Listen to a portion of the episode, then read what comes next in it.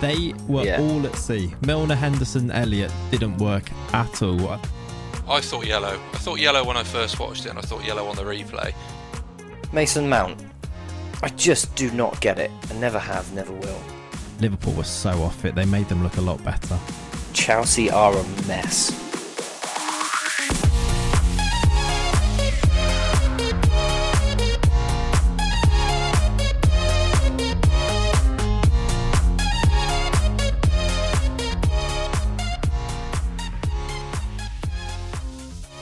And welcome back to Panenka Weekly, the raunchy but relatable football podcast. Gosh, Rich, Rich. When we can't get going with these. Hello and welcome back to Panenka Weekly, episode number three, game week three of this 2022 23 Premier League season. It has been a very interesting weekend. I think when we get to the games in a second, it's all about the Sunday, but there's a lot to talk about. But as always, I am joined by my lovely co host. I'm going to start with Rory today. Rory, how are you? Very well, thank you, Rich. Very, very well. Excited for tonight's game. A little bit more nervous than I maybe was um, eight or nine days ago, but looking forward to the game nonetheless. Yeah, definitely. I am well and truly in the uh, in the same boat as you on that one. I'm also joined though by Tiges as well. How are you, Tiges? I'm good, mate. Yourself? Yeah, I am all right. I'm I'm much fresher, more refreshed and ready to go compared to last week. So hopefully, Excited for tonight? I am sort of.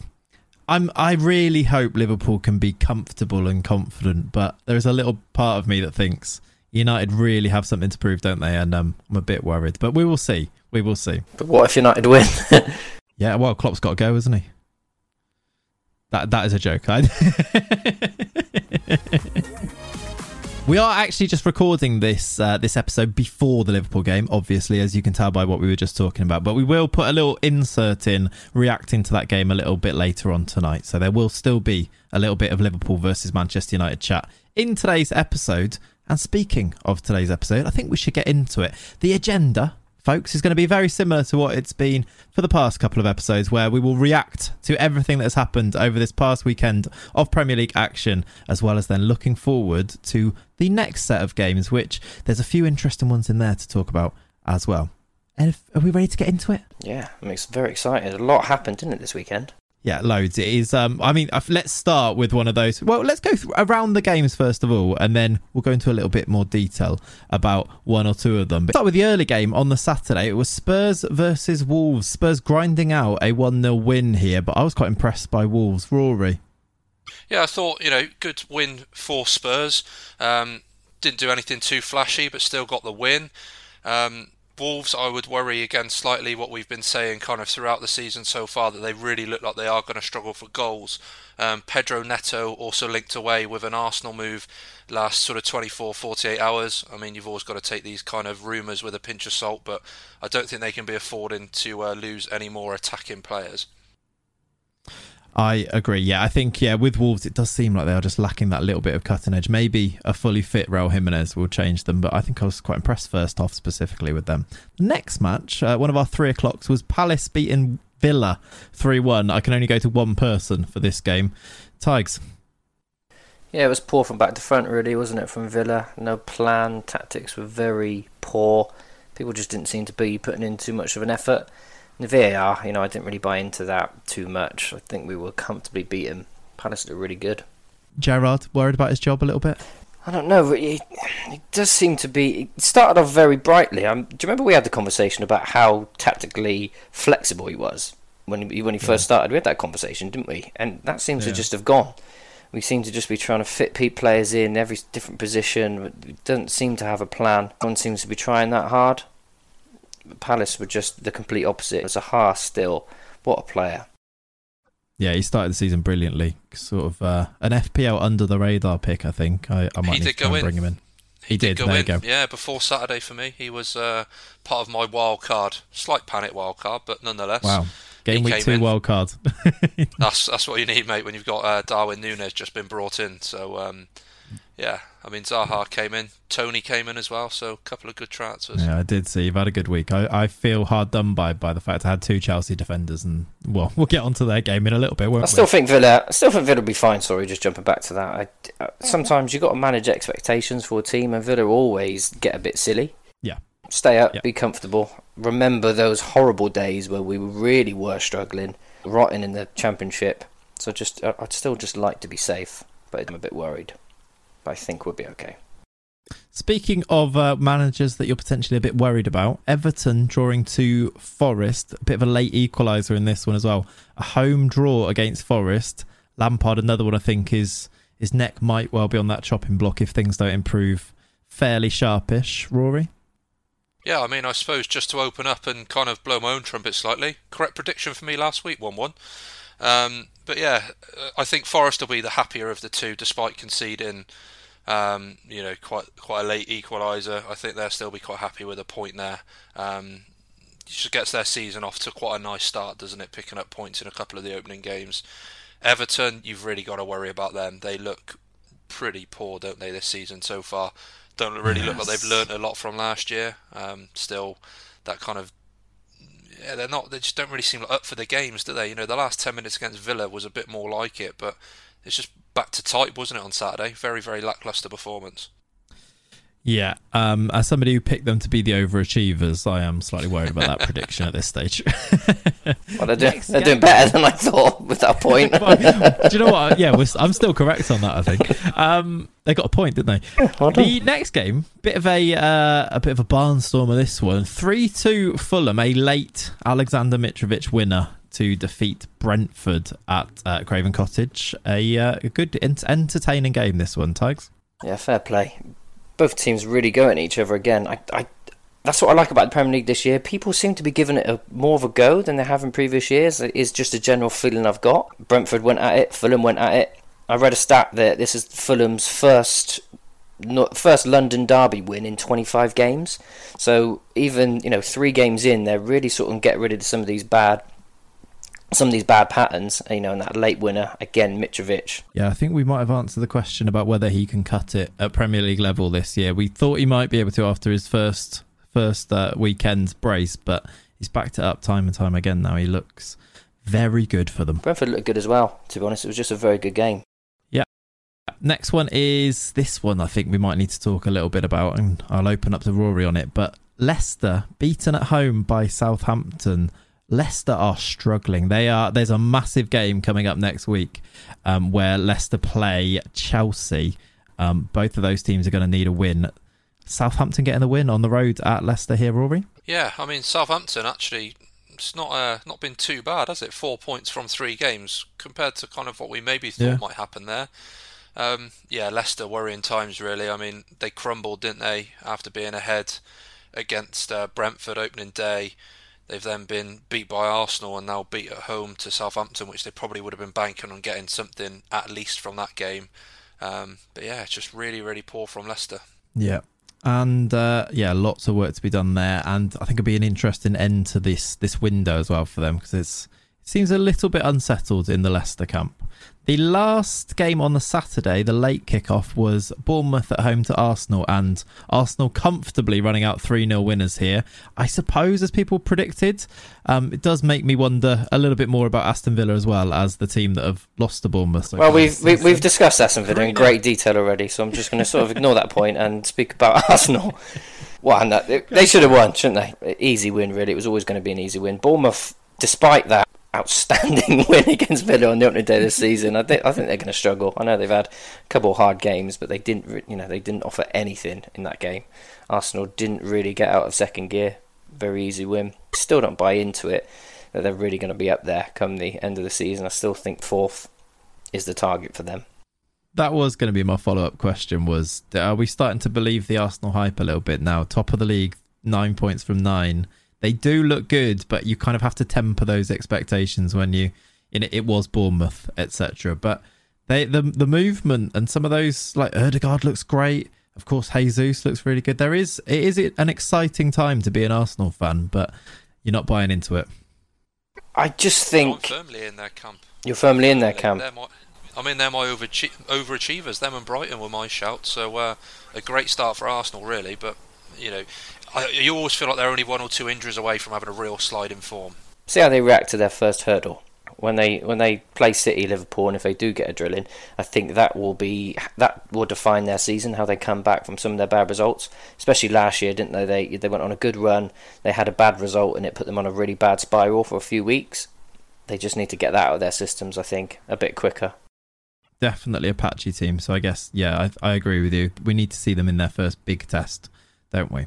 Moving through, and we mentioned it a little bit earlier that it was all about the Sunday this weekend because it really did explode into life with a couple of these Sunday games. I'm going to start with the one that was maybe less of a talking point, but actually there is something to discuss here. West Ham losing again, losing at home to Brighton, who continue their good start to the season with a 2 0 win at, at West Ham. Um, were we impressed by them here? And then we'll get on to the other two games, which were really, really interesting games. Yeah, I think West Ham have got to be worried now, haven't they? That's another home defeat. You could kind of excuse the Man City defeats, but you're a little bit more worried when they're getting beat by Brighton. But, you know, Brighton, again, came, were well organised, took their chances well, and, and kind of the, the momentum rolls on for Brighton. They need a goal scorer, don't they, West Ham?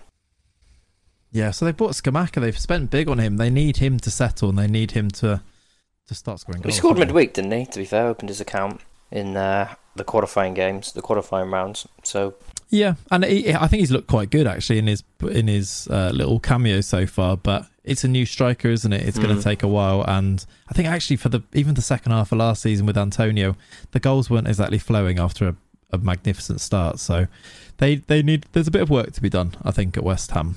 The next two games, and we wanted to leave these ones till the end. They did come at the end of the weekend anyway, but there's a lot to talk about with Leeds at home to Chelsea, and then the the last kickoff of last Sunday, which was Newcastle against Manchester City. We like to pick out one or two games to discuss in a little bit more detail. So, as well as recapping on everything else, let's talk for a little bit longer here about Leeds three, Chelsea nil. Who wants to go first? I'll go first. I've got so much to say about this. First and foremost, Chelsea are a mess, aren't they? I, what? Yeah. I don't really know where to start. They they haven't got a plan. They haven't, you know, tactically, he's really getting found out recently. I feel, and I I don't get that formation. I, I still don't really understand it. Was it was it a four three three or they seem to be putting then three at the back and then players are out of position. It seemed to be changing sort of on a whim yeah, it's not. Yeah, they they really are lacking a little bit of that cohesion and coherence. That I, I don't really understand what the plan is, and like you say, they are they just seem to be a mess at the moment. Chelsea. It was it must have been a bit of a false dawn last weekend where they got that draw against Spurs, and everyone sort of went, "See, they are quite good." Then this this week, and yeah, all over the place. I think one thing to mention that we will definitely need to get on is Jesse Marsch has got that Leeds team performing. Some of those signings look so accustomed to that Leeds team already. You think of Brenden Aaronson coming in and Tyler Adams in the midfield. They look so comfortable, and there's it was the the stark polar opposite of Chelsea in organisation and having a plan and executing that. I was really impressed by Leeds, and uh, likewise, very very well. I say worried, but it was quite enjoyable to see. Um, how poor Chelsea were. It was a credit to Jesse Marsch, wasn't it? I think to lose their best two players and to come out like that. What a start! Because we didn't, we weren't confident, were we, in our first couple of podcasts, the last couple of weeks. I mean, they really brought it out. I thought they were going to go down for sure before the season started, and then they had a good yeah. start. Sort of changed my mind a little bit. And yesterday, they just looked outstanding.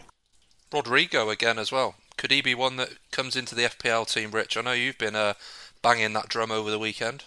I have been banging that drum over the weekend. Unfortunately, I didn't bring him in, so I've been banging the drum a little bit too late. But yeah, I think he's still one that I think I'm going to need to bring in for next week. I it, it, maybe that will be the end of his goal scoring run, but he looks like the main man in front of goal for them.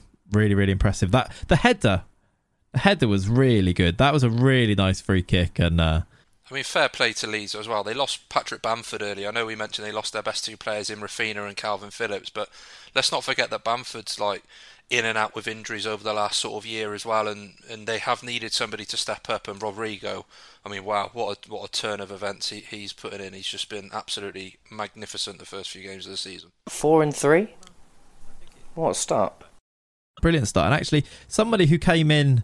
I don't know if it was last season, the season before. It was last season, I think he came in and was a bit more of a striker in Spain. Came in and had to sort of play a bit deeper for Leeds, playing in midfield, and now he looks like a real goal threat again. He seems to be new lease of life, and uh, long may it continue. As long as I do bring him into my my FPL team. Yeah, as good as he was, I do think the game was won in midfield.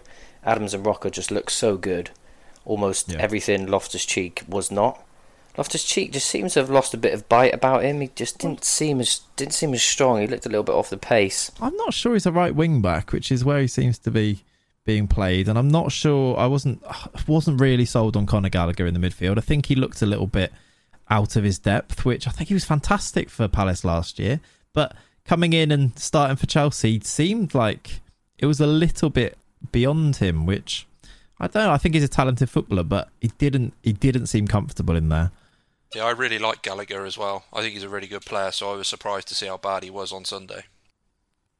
Yeah, exactly. Agreed. Also, Um, what about just just looking at the amount of money they spent over the last couple of years? But look at their starting eleven on Saturday. How many of them would get anywhere near the Liverpool City starting eleven? Yeah, I can I can name one. I think James, obviously James is a great player. You know, if you're really being generous, maybe Koulibaly, but no one Wow, else. after Sunday. Yeah, that was that was idiotic as well. The red Ridiculous. card was so so stupid. In and and I, some of their business that they're doing is Doesn't make sense, it does it? baffles me. Have you seen Chalobah might be going? Like they've had no centre backs all summer, and that's been the big thing to go and buy more centre backs. They spent big on Koulibaly, and now someone who actually played well for them at centre back last year in Trevoh Chalobah looks like he's going to be leaving. It's baffling. Again, there's a bit of a lack of a plan, isn't? it? I know we we spoke in quite good detail last week, so not to go over it too much. But again, lack of plan seems to be from from top down all the way through to the manager. They just Yeah. need to go back to basics a little bit.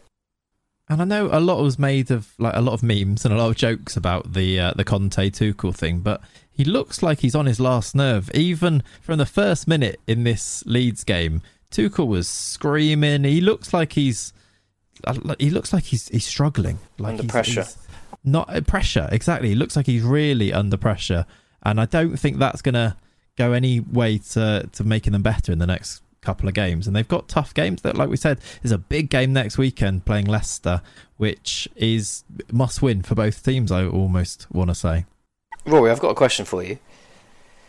Mason Mount, I just do not get it, and never have, never will. He shouldn't be anywhere near starting eleven Premier League football team.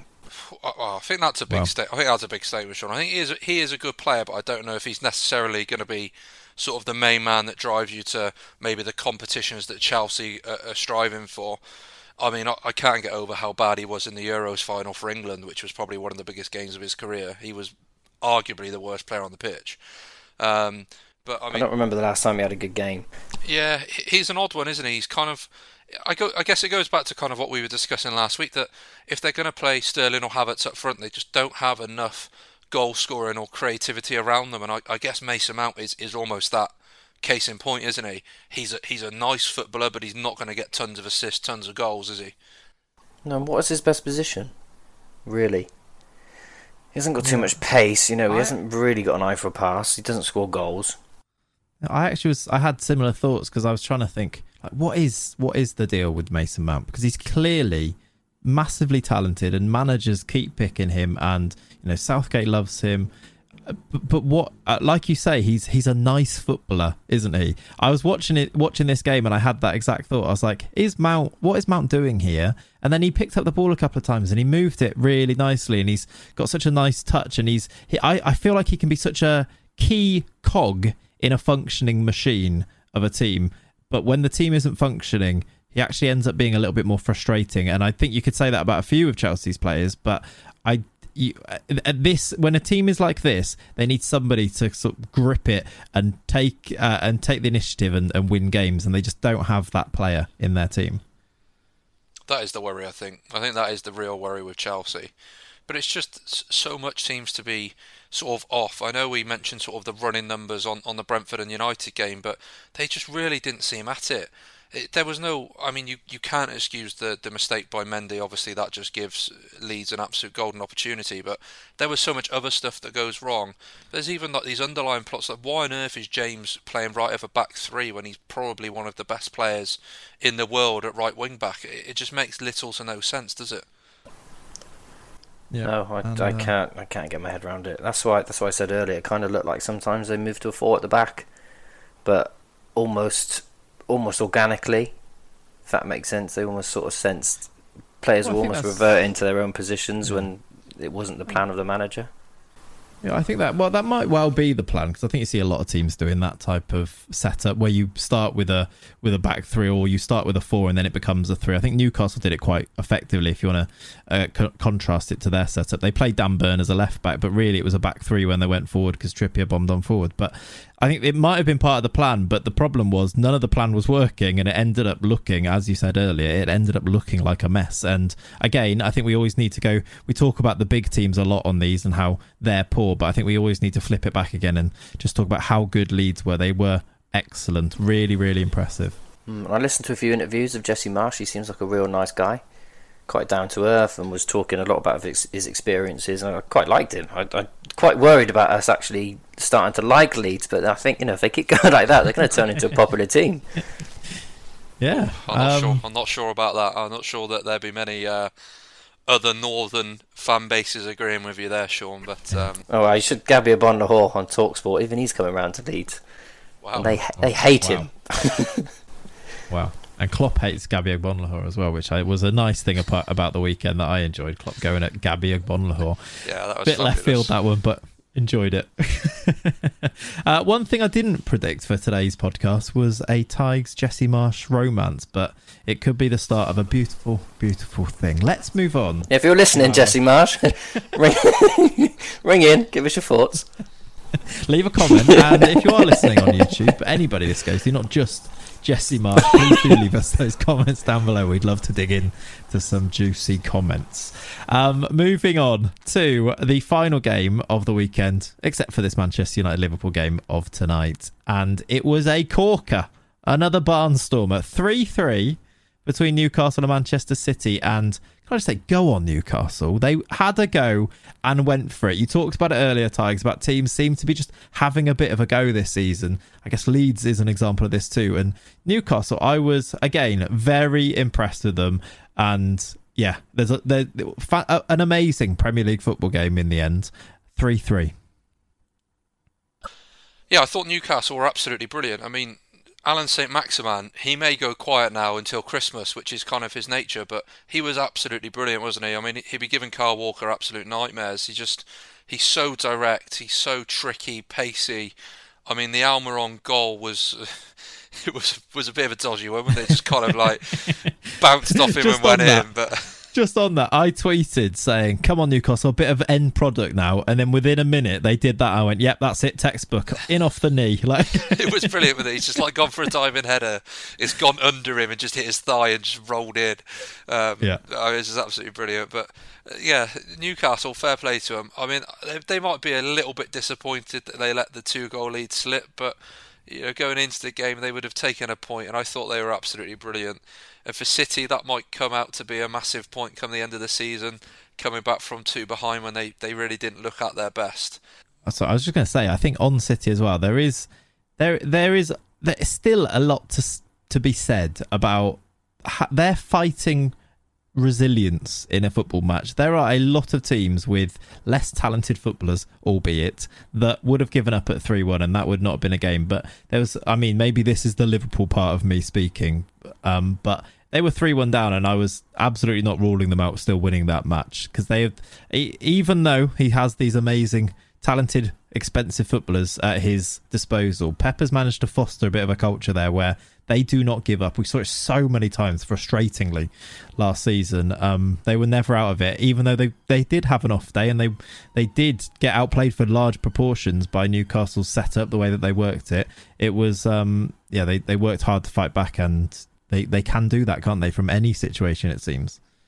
Yeah, they are they are such a good side, but it just goes back to that kind of thought of who's the next one off the bench, who's the next game winner they've got.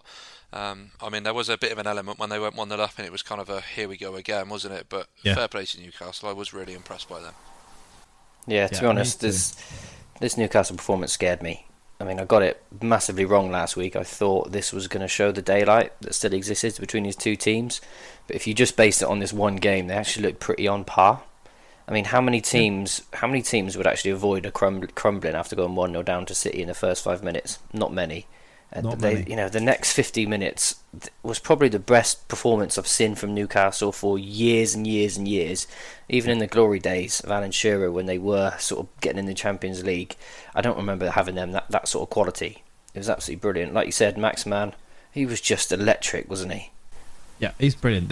When when Allan Saint-Maximin is on it, he is a fantastic footballer. Like Rory did allude to, though, he can have these. He's not always on it in the way that he was, but I think maybe I a bit of credit to Eddie Howe here as well. He's he, you know, we, we've in the past had a load of praise towards him. Kind of seems to have gone a bit more quiet on him, but I think the job he's done with this Newcastle team needs to be mentioned because that setup, that the way that they approached that game with Manchester City there is so brave. The way they set up and the way they went for it and had a go. They had like I mentioned it earlier, but Dan Burn playing left back so that he could tuck in, become a three. Trippier was bombing on. If you look at the average positions, Trippier is one of their most advanced players on that right hand side because I think I think right hand side they do lack a little bit of going forward, and they've got the the opposite of Saint-Maximin is so high and so direct on that other side. Um, but having Dan Burns slot in on that left hand side meant that Saint-Maximin could go and do it. They've got Joelinton who, in that midfield role, has so much energy, and he comes to that left hand side and he carries the ball from there. There's so much to like about the way they played, and it's so smart the way that they because City are gonna play with this this Kyle Walker and Cancelo coming inside and being a little bit more narrow, and, and Kyle Walker doesn't want to go forward, and they didn't let him. But Saint-Maximin was dragging him out, and then he had runners in in behind. Almiron was just buzzing around. So much to like in the way they played. It was so brave, and I almost want to look at it and think that's the blueprint right there. That's what other teams need to go and do. If you're going to get a result and get points off City, it isn't this low block that Bournemouth did last week. That I don't think that's the way to beat City. I think going and having a go and trying to give them a bit of a bloody nose and then hold on until the end might be the way to go and play them. But also Brilliant talking about blueprints, I think Newcastle have taken it one step further and just the blueprint in general for how they're going about things, especially when you get a new owner in with a fair bit of money. As obviously a Villa fan, a team who has massively outspent Newcastle in recent years, you can't get you can't not get jealous. Newcastle have got Yeah. an identity. Tactically, they're really flexible, and every single one of their players are playing at 100% effort. Yeah, that, that they don't they don't seem a million miles away. There's you know one or two additions in there. Maybe sort out the right hand side. They've got they've got world class footballers in there now. Bruno Guimaraes and and Saint-Maximin when he's on it like that. They are top top footballers, and they they're not that far away. Um, maybe we're getting a little. Maybe I'm getting a little bit carried away, but I think I would yeah. be maybe in the camp of we're getting a little bit carried away there with the talk of uh, top four, but you never know. Stranger things have happened. Yeah, I'm not sure. I'm not sure we're seeing it this season, but there's you can see the the foundations that are being laid down there. Can't? Yeah, you, you can you can see a plan. You know, I wouldn't be surprised in the next three years to see them up there. And if this was, you know, if this becomes a top six game in the future, it's quite exciting, isn't it? We we've had quite a few poor top six games in years and years gone by. You know, both teams really setting back, settling back, sort of happy for a draw. But if this is a game like that, it- you know, I'm quite excited. They just really went for each other, didn't they? yeah, they did. And City, They and did. City, to be fair, you know, Newcastle great performance, but like you touched upon earlier, you've got to give City a lot of credit. Three one down again, and they just came right back into it. Bernardo Silva is just a joy. Yeah, please, um, Barcelona, if you're listening, you know, get that bid in. Please take him away from the Premier League. But I guess I know I'm speaking as a Liverpool fan when I say that. Yeah, he was really good.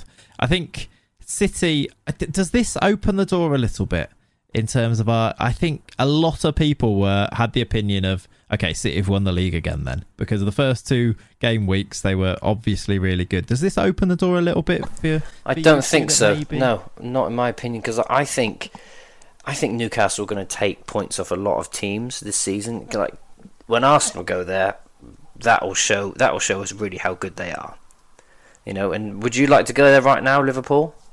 Would you be To confident? Newcastle, no. Well, I'll tell you after the United game later. Yeah, you see what I mean. So I think I think looking back, City will think, great point that. Yeah, quite possibly, especially from the, the context of being 3 1 down. Great free kick, by the way, wasn't it, by Trippier? Unbelievable.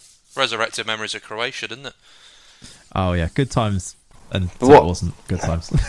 Obviously on Trippier, I think VAR got that decision quite right. When it first mm-hmm. happened, it, I thought my first thought was red card. That's you know a vile tackle, and then when it was slowed down, it actually didn't look that bad.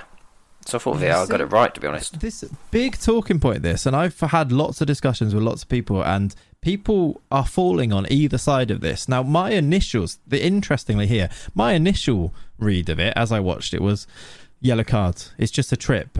And uh, I find it quite interesting that your initial read of it was that's a red card that looks vile, whereas mine was the opposite. And then I watched it on the replay. I was like, okay, it's definitely going to be overturned, but actually, maybe it's a bit worse than I first thought it was. It's a really so you flipped around. You flipped around the other way. Almost, not quite. I did still. I think I even tweeted. I said that's surely going to be overturned. That's the softest red. It seemed really soft to me, it, but I actually almost became. I I could almost see why he'd given a red after seeing the replays. So I was like, okay, it was actually quite high, and there was more to it. Maybe I think the ref obviously looked at it to start with and thought that he'd caught him high up the leg and you know with his studs and actually then it maybe well then it would have been a red but for me, it just seemed like a cynical trip, and it was a yellow all day. I've seen so many people say though, and arguing either way. What what was so you think yellow tags, Rory? What did you think? I thought yellow. I thought yellow when I first watched it, and I thought yellow on the replay. It's a very cynical tackle, but I, I didn't think there was that. I guess you kind of need to go: is it endangering an opponent? Is it overly malicious in terms of you know really going out to try and hurt him? I didn't really think it was either of those. It wasn't like a scissor action to it or you know two footed or anything like that. It was just a very cynical. I'm going to stop the attack here and now, and the way I do that is by maybe going slightly higher than than you would normally. It's more go. like he tried to. Yeah, I don't think he tried to catch him with his with his studs. Did he? he tried to catch him high, but just so that he could chop him down rather than anything else. Um, I think maybe people's people's thinking that it was a red are based off some. We've had a couple of these decisions not too long ago. We had the Shaka one who got sent off, and we had the Allen one. Do you remember towards the end of last season? I think it was against. Was it against Newcastle? It might well have been. It might have been. Um, and uh, maybe that's coloured people's just, um, opinions on it a yeah, little bit, but I, I, mean, don't. The Allen one slightly different now, I think, because there there is more of a that was a lot lower, wasn't it? That was more ankle height. Yeah. But there was definitely more of like a stamping action on that one. He's kind of Agreed. He's It's stretched dangerous. and he, he- you know, Yeah. there's there's they're the ones that in slow mo you go, oh god, that's close to being a leg breaker. Yeah. Whereas it was totally the opposite for Trippier. I thought, yeah, he's caught him high, but it wasn't. It's never really going to cause any major injury, if that makes sense. Hmm. But what is the definition of a, of high in this regard? Is it down to the referee's interpretation? I guess Or anything is over there- the ball's quite high, isn't it? Anything over the ball? Yeah, so I mean, if you followed it, if you followed the rules, if you followed the rules to really to the letter, the letter of the law, maybe you could have justified it being a red a real push, or just just not. same. That's kind of where, where I was at with it. Was I I just watching it without hearing what anyone else thought on it. I was like, oh, that shouldn't have been a red. That needs to be overturned to be a yellow. Then I watched it again. I was like, yeah, it's still just about a yellow, but maybe I can see why he gave the red to start with. But well done, they overturned it. Fair play. And then actually reading other people's almost arguing that it should have been a red, I was like, oh, maybe then, maybe maybe it isn't quite as cut and dry as I thought it was. But it's a definite definite talking point, contentious one. Um, seems to have raised a bit of debate as well. So Which is always good. talk, good chat. And it's good. It's good when things, you know, people got different points of view, but it proves how hard it is for a referee. Yeah, You know, we've all we've all watched that probably fifteen times now, and we change our mind. Different, you know, different people bring up good points and good views, and it sort of makes you think again. So it's tough to be tough to be a referee. So it is 21:58 on Monday the 22nd of August, which means we have jumped back into this podcast just a few minutes after the end of Manchester United versus Liverpool. Rich, right after the final whistle, and I'm trying to be enthusiastic in this because I've just seen Liverpool lose to Manchester United. Very disappointing. Um, Tiges, what did you make of it? Well, first and foremost, thank you, Rich, for jumping back on because you get your best interviews from the managers, don't you? Straight Yeah. after the game when the adrenaline is still pumping, the emotions are still high. So I'm glad I've got you, to be honest. I feel like I'm going to start blaming things like the pitch being dry. I can see why Klopp does it now. yeah, no, I, we, we can finally relate. I think it was. I mean, we got to start with the offside, haven't we? Really? Yeah, I mean that's what's irked me the most. But I know it's silly and it's because it's against my team. But it's another one of those where are we relying on these blurry, fuzzy pictures of offsides and then sort of the thing that actually, actually broadly, I'm actually fine with that being onside because it's so close that it doesn't really matter. You know, the the are we saying he gained an advantage? He didn't, did he? Broadly, I'm okay with that. The thing that is actually annoying me about football with this is that we see these blurry images from VAR and these sketchy lines on there, and then sort of the reaction from everyone is, "Nah, actually, they have. He is on side. They've proved it there." Well, really, they've not. They've not really proved. Then I don't think that's a scientific finding that they've that they've made there. That that's yeah. what annoys me because I think of the Jesus one in the Arsenal game on Saturday, and are they giving the attacker the advantage or like I don't think they are. It's just it still seems a mess. But yeah, I'm also very very aware that it's gone against Liverpool. We were obviously we haven't had time to properly digest and look back, but watching the game live, I thought straight away it was offside. Yeah. When it happened live, and then when they did when they showed the VR, I thought I still thought that's offside, and then it, it just appeared to me that the the the still, the photo of it, what there was a fraction of a second before he actually let the ball go. After that, yeah, if that makes sense. Yeah, I'm yeah. sure, like you, I'm sure if they, if I'm sure they did the photo a little bit too early. yeah, they, this has been a problem for a while. They have the frames per second on the cameras is shocking. That it jumps forward way too much. They need. I don't know why they've not invested in more in better cameras to do this with, but that's a separate issue because it is all down to where they decide to pause it, and then it's how that particular frame looks and how blurry it is. We could do a whole episode talking about the problems with the offside lines. What is actually was good about it is that they made a quick decision, and if it if it is a general trend that if it is as close as that, you give the advantage to the attackers. I'm actually fine with that. The it's the inconsistency. If it becomes a thing, yeah if, it, yeah. if, if it becomes a thing, but you there'll be similar ones to that which are not given. Yeah, but there was against, on Saturday. If you look at the Gabriel Jesus Villa. one yeah, against Villa, yeah, and and it just feels a bit convenient that it's at Old Trafford and the, the I don't know the narrative of the game is that oh United are back here they've put in a performance now oh it's two 0 now and yeah but it's saying. Yeah, well, do you remember Villa at Old Trafford last season when the VAR started looking at one thing and then it moved on to something else and then it moved on to something else. Mings eventually it got them, yeah, for something. Jacob Ramsey was, was, involved. Yeah, yeah, yeah I remember. You know, eventually, if you look hard enough for something, you're probably going to find it. Yeah, it seems to happen at Old Trafford.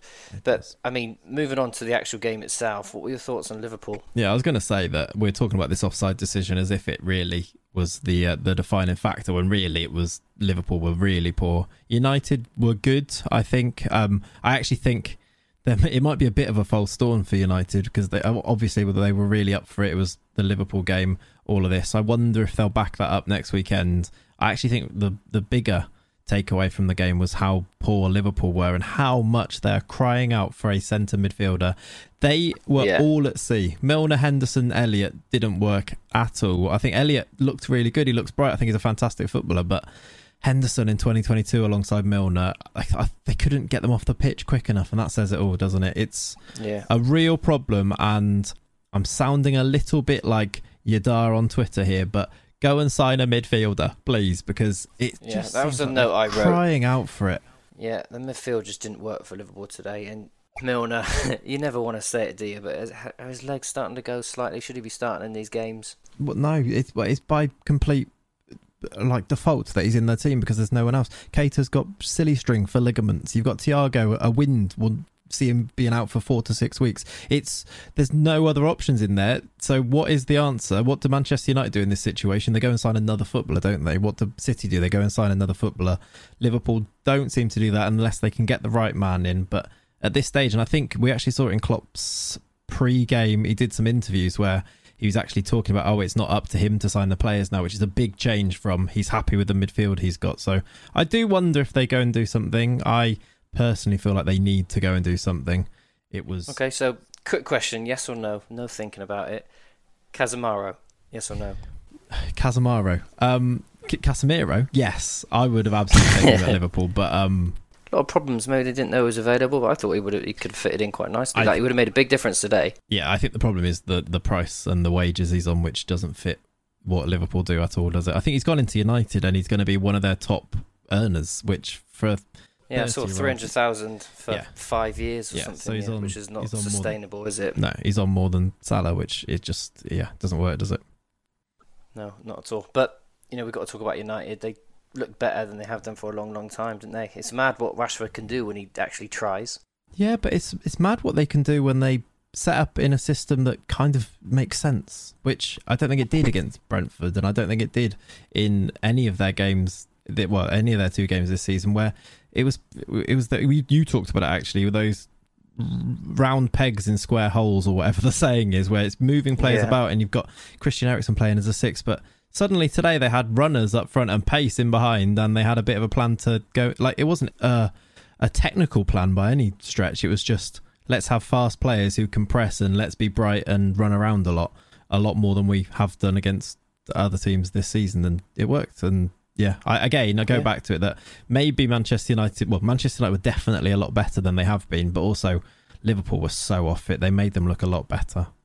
Yeah, I mean, even in defence, Liverpool looked physically quite weak at times. You know that that opportunity that Rashford had, where he sort of just walked through a couple of Yeah. tackles. It looks Gomez just so left many a holes. bit of a weak leg. Yeah, it didn't look very good, did it? Yeah, so but many holes. fair play to Ten Hag. I mean, it still takes a brave man to drop Ronaldo and Maguire. I think at this point, I know a lot of people were calling for Maguire, but especially standing by him as captain and then Yeah. dropping him, I think that's a big, brave decision. You know, not starting Ronaldo. So uh, fair play to him on that front. Yeah, I know definitely. I think they and it's the right call on both of those things because I think yeah, I think you've got to be brave in those. And to, be- to be honest, it's what a lot of people have been saying, and he, he's now finally been brave enough to do it. I do. It's going to be interesting to see what goes on in the next few weeks because there's going to be Ronaldo's not going to be happy with sitting on that bench. Because the worry was, well, they haven't got anyone like Ronaldo to score goals, but it kind of worked today, didn't they? Maybe Rashford up front is that is that answer at least until January. Yeah, potentially. Uh, We'll we'll see what happens with them. They, I think they're they're looking like they're going to go and get Antony, aren't they? And and maybe some other players too. So we Mm. will see. So, uh, final question: What do you think Liverpool have to do, if anything, before the end of the transfer window? Go and buy a Moises Caicedo from Brighton if you can't get Bellingham, or just go and put the money up and get Bellingham now. Like money, money talks in football, and if they're going to spend it next year, then they might just just because of the injuries, they might need to do it now. I think the, they need a lift. The fans are going to need a lift because these things can turn toxic pretty quickly. And if it's if it's like screaming in your face as as loudly as this is, we saw it actually with the season before last with the no having no centre backs. Then they go and sign Konate, and it seems to fix it. So it's if it seems this obvious and the club don't do it, and then there's results like this, it can become toxic quite quickly, and they they need to avoid that. It feels similar, doesn't it? And you you got into the top four, and was it you know the last day, two Yeah, weeks before day. the end? It was very Yeah. very close, and you had a real good run at the end, didn't you? So you could have slipped out of the Champions League. So yeah, you're right. You have got to be careful. Yeah, definitely, definitely. Oh well, on to the next one, Rich. Don't worry about it.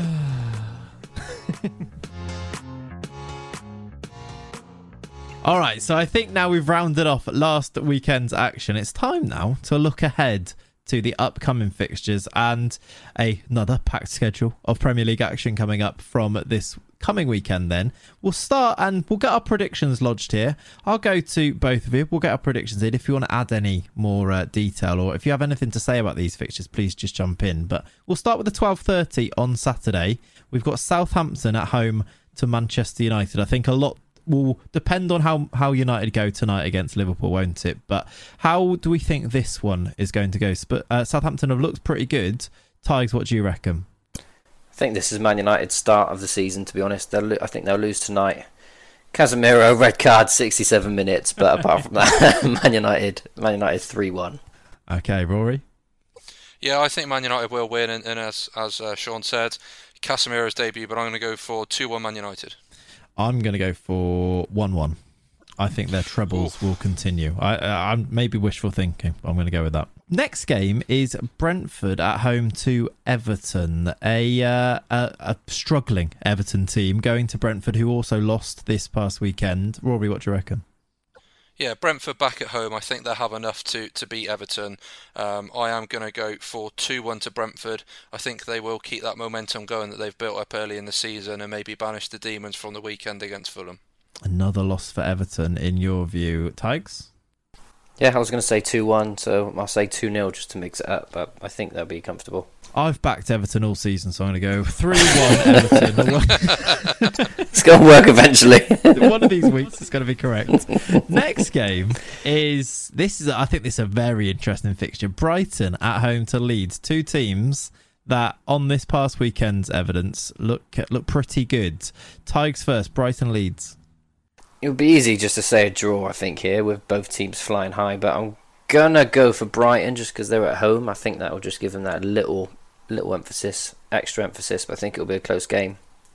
Okay, I think I think I'll go with you on that one. I think I'm going to go with a one 0 Brighton, but as you say, very close. Rory. Yeah, I think this one is very tricky. I'm kind of flip flopping between a draw and a, and a Brighton win, but I'm going to go for 1 0 as well, Rich. I think Brighton home win.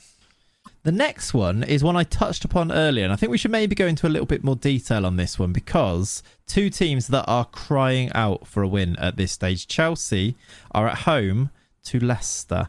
Let's um let's hear from you first, Tiges. Well, first and foremost, Fofana, who's he going to be playing for? Yeah. you know that might that might go through. I mean, I don't know what how much difference it'll make. This is the sort of game I think Chelsea will come through it. Leicester just they are lacking confidence. They're lacking players. I, it almost feels like no one wants to be there at the moment, and that goes right to Rodgers. He doesn't seem to be his usual annoying self. I don't know whether he's just lost the lost the love of it a little bit at the moment.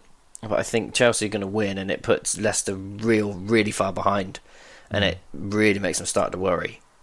Yeah, it does seem a little bit, a little bit sad at Leicester at the moment, doesn't it? I think actually, just thinking about this, is this not the perfect fixture for Chelsea right now? After off the back of that Leeds loss, going and playing Leicester at home, another you know a team that's really struggling, that seems to have lost all that self belief this might just be the perfect game for them. So I think I would I I'd be leaning towards Chelsea as well here at home.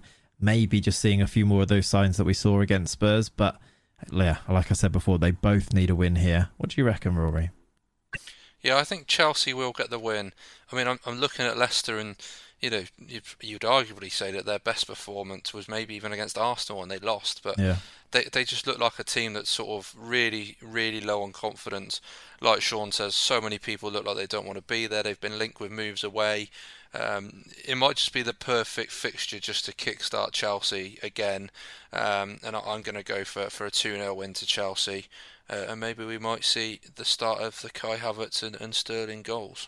Mm, interesting. Maybe. One thing I will say is, you know, sometimes when there's no pressure on the game, because Leicester might go into it thinking, mm, you know, it, it yeah. might be a good catalyst for them. Free hit. You know, if they can, can get if they yeah free hit, but if they can get a result, yeah, could kickstart their season. Yeah, yeah, definitely.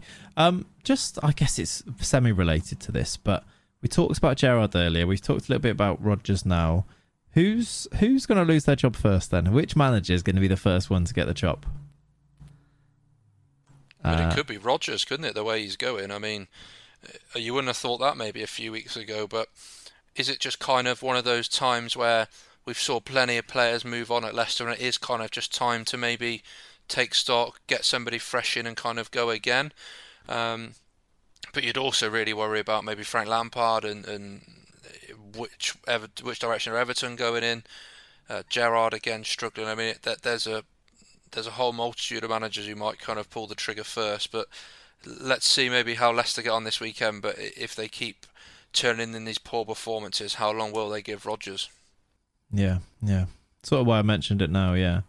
I think Rodgers will be safe just because he's built up quite a lot of goodwill, and Leicester seem to be seem to give people a little. I mean, well, they have got rid of managers, haven't they, in the past? But they seem to be a bit better than certain other teams. I just feel like he's done an okay job up to now, and there's a lot going on behind the scenes there seems to be. So I think that will give him a bit more time, at least enough to get you know outstay Lampard. I think he's got to be the next one.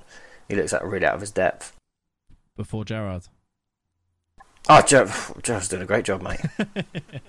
no, I, I, uh, yeah, again, I, it's hard to say, isn't it? I just Villa Villa had that win against Everton, which really has helped because you know if Villa win next week.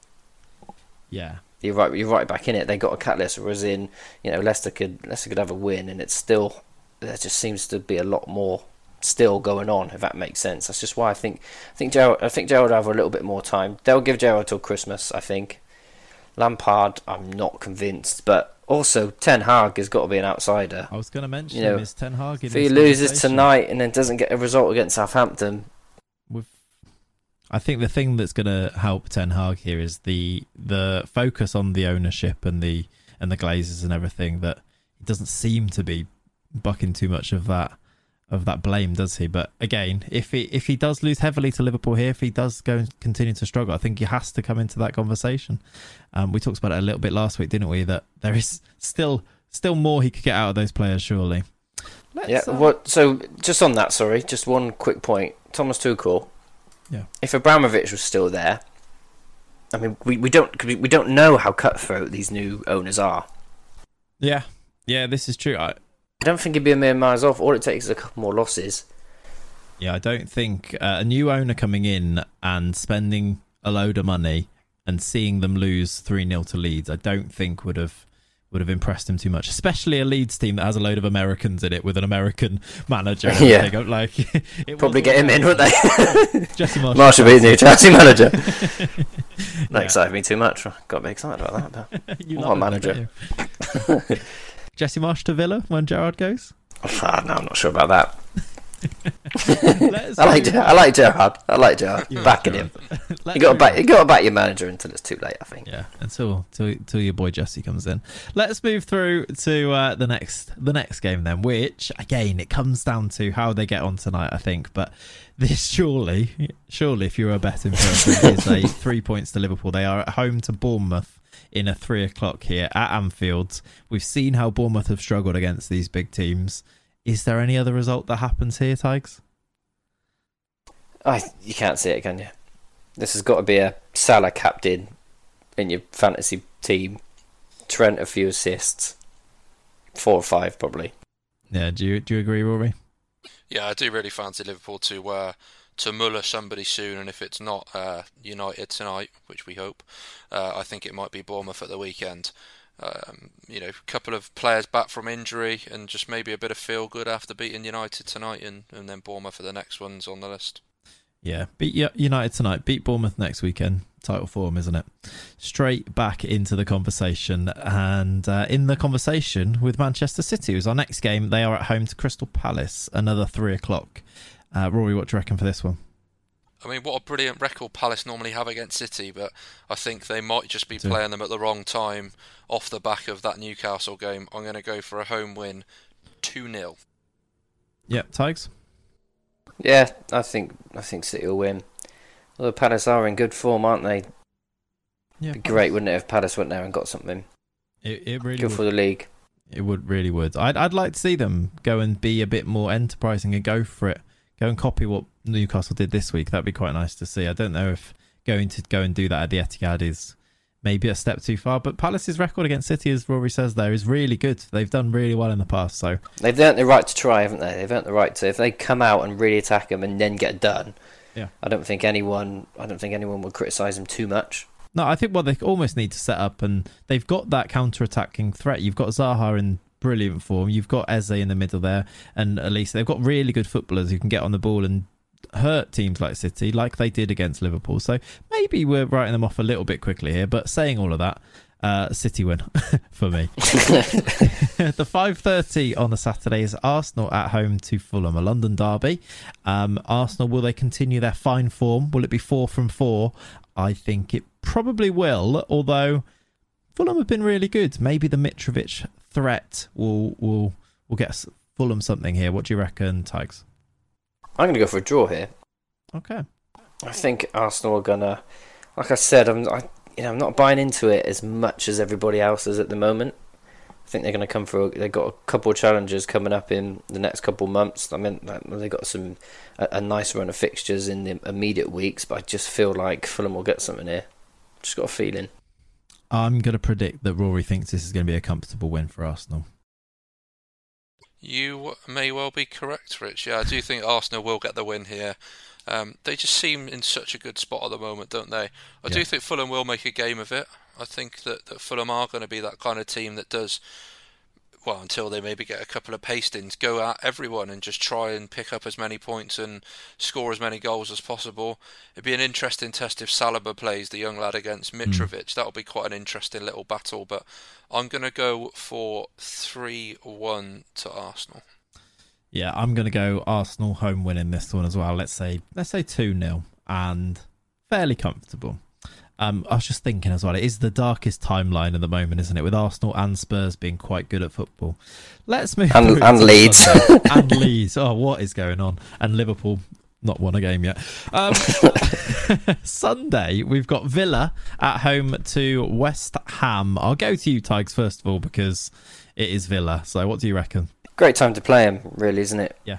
I think I think we'll the way we play. If we play how we should play, you know, get our fast players on the ball, I think we're causing problems. I just hope this isn't the turning point. You know, West Ham are still a good team. They started really badly, so again, they're probably they're, probably going to pace someone soon. I really hope it's not us. But oh, but things can change so quickly. If we win, if we win that game, if we beat West Ham, it's not the worst start to the season, really. Two wins out of four. Yeah, all things considered, yeah, you'd be be okay with it. But I think, again, not sitting on the fence. I just think this is set up for a draw. A draw, Rory. Yeah, this is one that, that really I think any of the three results are really in play here, aren't they? Um, but I, I also think it may well be a draw. I'm going to go uh, 1 1. One one. I am going to go one 0 West Ham. Not sure why I think that. I just maybe they grind it out. I'm just f- throwing things out there really. One 0 West Ham. If I'm correct, I'm a genius. Next game is uh, Wolves at home to Newcastle. We discussed Newcastle in great detail earlier in today's episode. Wolves, we did touch upon it. Did for me look really impressive in that first half against Spurs, but did fall off around the 60th minute. I think Nunes, the new new signing for them, coming in looks really good. Did seem to run out of legs a little bit for me, and maybe maybe with a with Jimenez coming back from the injury, maybe we'll see a bit more from Wolves here. But I think maybe Newcastle will continue their upwards trend and nick the result here. What do you reckon, Rory? Yeah, this again is is one that you really wouldn't be surprised maybe if Wolves do kickstart their season, but Newcastle coming off such a good performance, can they keep the momentum flying? I- It's a real, real difficult one to call this. Yeah. Um, again, I think it might well be a draw. I think we might be seeing another one-one here. Yeah. Tiges? I think a draw. Okay. That is nice and short and to the point. We like it quite literally to the point. Final game of our upcoming weekend is the 4:30 on the Sunday, which is Forest hosting Spurs. Forest very entertaining, I think is probably the word. Spurs grinding out those wins so far. Can we see them grinding out another win here, Tiges? I think Forest are going to walk into Conte's trap, and he's going to teach them a bit of a lesson tactically. I think they're going to come out and hit them, and Tottenham are going to sit back and then hit them on the break, and Son's are going to enter the party. So I, if uh, it's, Son's been poor for me this. Yes, yeah, so far, really struggled a bit, didn't it, the weekend? He looks tired, is my sort of read of it. So, I, yeah, I think we are waiting on him to come to life a little bit. He doesn't feel like the main man at the moment, does he? Maybe that. You know, Yeah. some players love other than that. The last couple of years, it's sort of been him. Yeah, He, he carried them last year, didn't he? At points, yeah, he did. you know. So maybe the fact they got more players coming in similar positions just He is he is the one that keeps getting dragged as well. Conte seems to really be liking leaving Kulusevski on, Yeah. and when he's looking at bringing Richarlison on, it's it's Son that's making way, and you wonder how much longer it's going to be until he thinks actually I want to give Richarlison a, a start. And Well, I- again, does he follow trend and, and drops on? Yeah, I think I, I've spoken to a few Spurs fans who were a bit surprised that Son got the start in this one. It seemed like the right fit in this past weekend. So with the Wolves game, lot of people thinking that Richarlison might have got the start then. So I wouldn't be I shocked. think it's a bit early for that. I think that's a bit unfair. yeah, I don't know if it's You a know, dropping. you them, got to if let people have a couple of games. Well, if if it's you know give him a rest for a couple of games, Yeah. like you said, looks a bit tired, then fair enough. But I wouldn't you know I wouldn't want to drop him yeah, at no. this point if that makes sense. I mean, Yeah. like how bad were some of his deliveries from set pieces at the weekend? Yeah, He just really, really looks off the pace at the moment. yeah. Saying that, that I thought Perisic was poor first half, and I think he's their best player by the end of the game. So these things can turn, and I wouldn't be shocked. Heung-Min Son is obviously a quality footballer. Wouldn't be shocked. if Strange he you say that. I was listening because I was in the car at this point, so I was listening to it on I think it was Talksport, and they were raving about him Perisic. first half. Yeah, First half, I think. Yeah, no. I for for me, it was the way Wolves set up completely stifled Spurs first half, and there was it was because it was that that left hand side with Son and Perisic. It didn't seem like it was functioning at all to me. Second half, to their credit, he turned it around. I think Perisic got forward a lot more and did look really, really dangerous. I think he was their best player by the end, but yeah, they did have to turn it around from the start. Okay, Tottenham that- win. Tottenham win. Tottenham win. Thank you for that, uh, Rory. Yeah, I'm going to go Tottenham win as well, uh, 2 1. Okie dokie. I will also agree that that one's going to be a Tottenham win. We will keep up to date with our predictions. We'll find out if we get any of them right. I'm sure that basically the way that we're doing that this is the following week. If you've got it correct, you need to shout out and blow your own trumpet, as Rory did earlier on. That though does conclude our our conversation about our upcoming games this weekend, and it does also conclude our podcast for this week. That is episode three of Panenka Weekly. Once again, I do ask you if you are watching on YouTube, or I should say listening really on YouTube, please do leave us those comments down below, subscribe to the channel, and also I guess go and go and follow the Twitter account. We're going to try and put some more content out on our Twitter account too. Lots of discussions there. Thank you so much for listening today. Gents, say goodbye. Thank you very much. Enjoyed that. Great chat, guys. See you next week. Bye bye. Take care. Bye bye.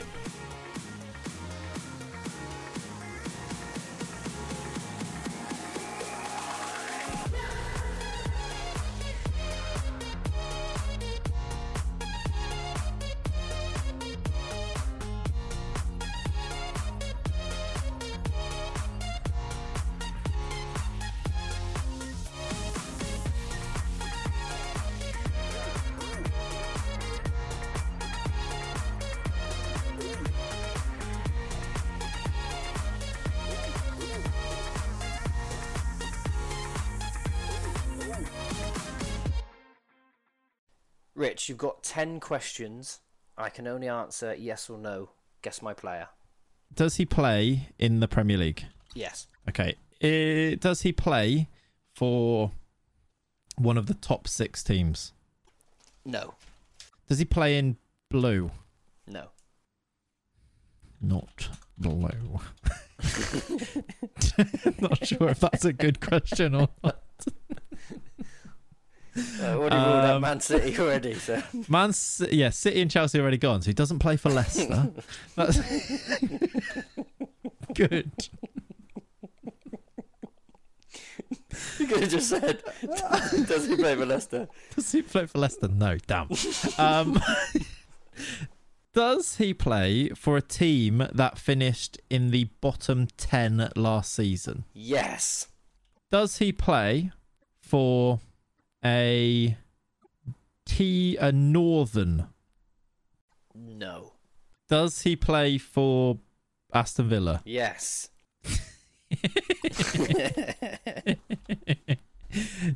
Is he You can a see why I was tempted to say yeah when you said a top six yeah, yeah. Is he a defender? No. Is he a midfielder? Yes. Is he Brazilian? No. Good question, that though. Well, that's Douglas Luiz and Coutinho, then, isn't it? hmm Is he British? Yes. Is he English? No. However, however, I forgot to say at the beginning of the game that these are prem- current Premier League players. So you, when you said, "Is he a Premier League player?" it was a bit unfair. I'll give you an a question. I thought that. right, so I have one more question right at the end. Yeah, you've got one more question. Okay. Easy now, isn't it? Come on. Is it John McGinn? Yes. Yeah. Big John McGinn. Stunning.